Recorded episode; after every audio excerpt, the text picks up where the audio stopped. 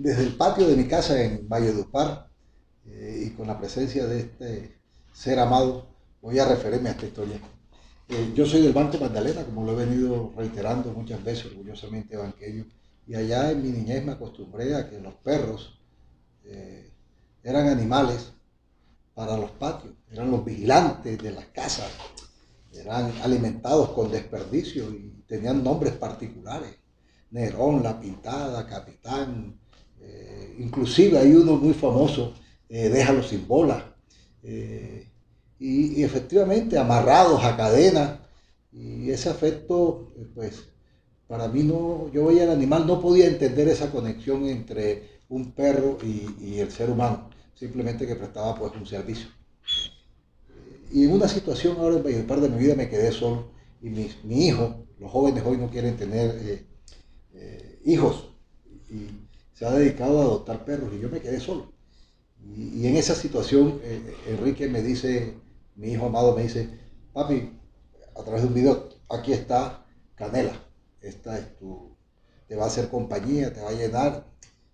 Hijo, me vas a complicar la vida, pero, ajá, los hijos son así. Digo, bueno, dale, mándalo. Mándame a, a Canela, a ver cuál es el cuento. Y la mandaron en una caja. Santa Marta Valledupar, metida en una cajita, un animalito. A las 5 de la mañana llegó a la casa, temblorosa. Y le puedo contar que esa conexión es inexplicable. Eh, la miré, me miró, se me abalanzó y no tuve otra cosa que me fui a dormir y con la incomodidad, porque efectivamente la dejé en este patio tirada y yo me fui a mi cuarto. Y no dormí muy incómodo pensando en ese animal que se había quedado tirado ahí en la noche. En la mañana siguiente me levanté y me acosté en la hamaca, como es de costumbre en los patios. Y pueden creer ustedes que acostado empecé a escribir esto, que voy a compartir. Miraba a Canela y le dije, Canela, escribo estos versos que dormido recitaba.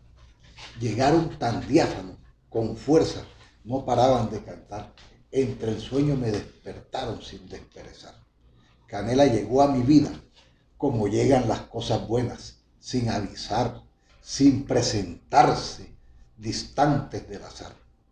Canela no camina, modela, activa, elegante, glamurosa, lisonjera.